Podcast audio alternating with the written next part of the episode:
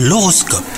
Vous écoutez votre horoscope, on est le mardi quatorze mars aujourd'hui. Les lions, dans le secteur de l'amour, l'instinct a des pouvoirs insoupçonnés. Restez à l'écoute de la petite voix dans votre tête. Faites-lui confiance et laissez-vous guider, les lions.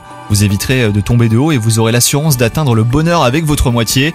Quant à vous les célibataires, la grande rencontre n'est probablement pas pour aujourd'hui, mais cela ne vous empêche pas de recevoir de l'amour de vos proches.